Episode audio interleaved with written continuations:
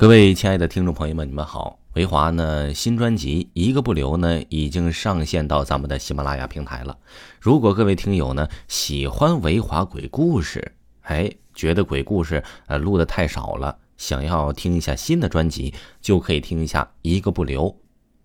另外啊，躲在墙壁里的女人也可以听。这一本《一个不留》呢是古风。民国探案类型的可能不是特别特别的恐怖，但是绝对是烧脑，是维华新的一次尝试的类型。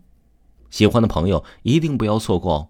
另外，维华在五星好评里要送十个优质听友 VIP 的月卡，喜欢的朋友一定也不要错过哦。希望大家一直支持维华，快去听起来吧，一个不留，别忘了。诡异的佛像。本故事纯属虚构。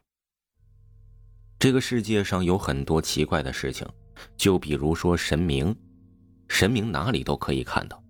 当然，我并不是指的是真的声音，而是那些在寺庙之中所供奉的佛像，甚至是家里的雕塑。那些原本看起来不起眼的神像，有些时候在你看着它的时候，你会觉得很奇怪。也许有一天你会想，他会不会是活的呢？不知道吧？那现在我就给你们讲讲一个个关于神像的故事。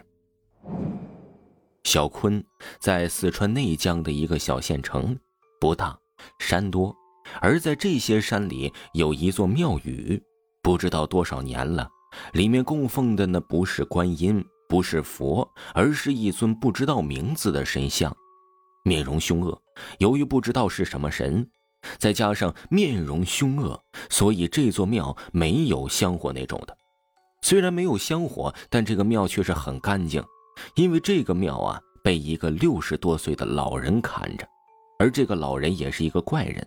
这个人除了必要的采买外，几乎从来不下山的。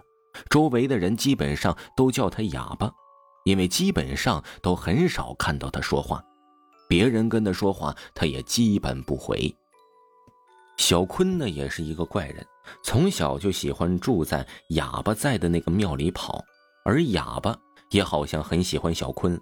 在别人面前话很少的他，总是会被小坤缠着他，给他讲各种各样的故事。于是小坤就讲了这样的一个事儿：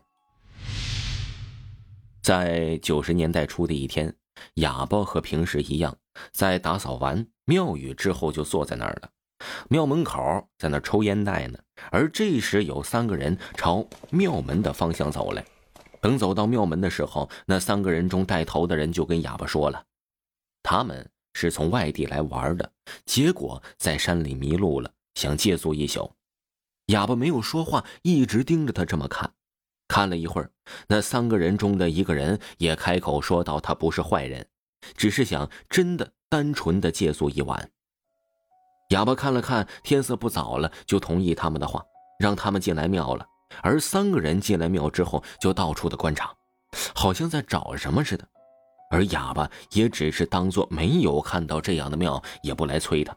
等他们看够了之后，才叫人到了他们后面住人的地方。到了晚上，由于那座庙呢还没有通电，晚上都是用蜡烛的。而哑巴担心那三个人不习惯，所以打算就把自己平时用的手电去送给了那三个人。而当哑巴到了那三个人住的房间的时候，却没有看到蜡烛的光，觉得是那三个人睡了。正要转身的时候啊，突然哑巴感觉被人用什么东西狠狠的打了一下，晕了过去。等哑巴醒来的时候，发现自己被绑在了庙宇大殿的柱子上，而前面站的呢，就是今天哑巴收留的那三个人。原来这三个人不知从哪里听到说这个庙里面会有宝藏这样的谣言，于是呢就起了歹心，也就有了今天他们假装在山里面迷路到庙里借宿的这一出了。这三人完全是被宝藏迷了心智。对哑巴就是一阵的拳打脚踢，完全不顾哑巴的死活，而哑巴一次又一次的在辩解，在他们三人完全就是为了保护宝藏，而且还想对哑巴进行进一步的折磨。就在哑巴又要晕过去的时候啊，哑巴看到了那三个人的背后有一个高大的黑影，黑影的轮廓很像哑巴供奉了二十多年不知名的神像。之后呢，哑巴就晕了过去。之后等哑巴再次醒来的时候，发现那三个人已经死了。等哑巴看在大殿上平时自己供奉的神像的时候，更加吃惊了。那尊不知名的神像还是原来的影子，但平时神像手里拿的东西两头都是鲜血。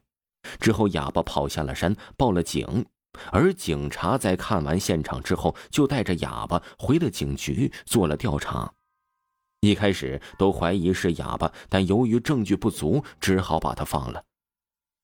头顶三尺有神明。做人做事要心存敬畏之心，不可胡作非为。敬畏之心是一定要有的，因为很可能神灵是真实存在的。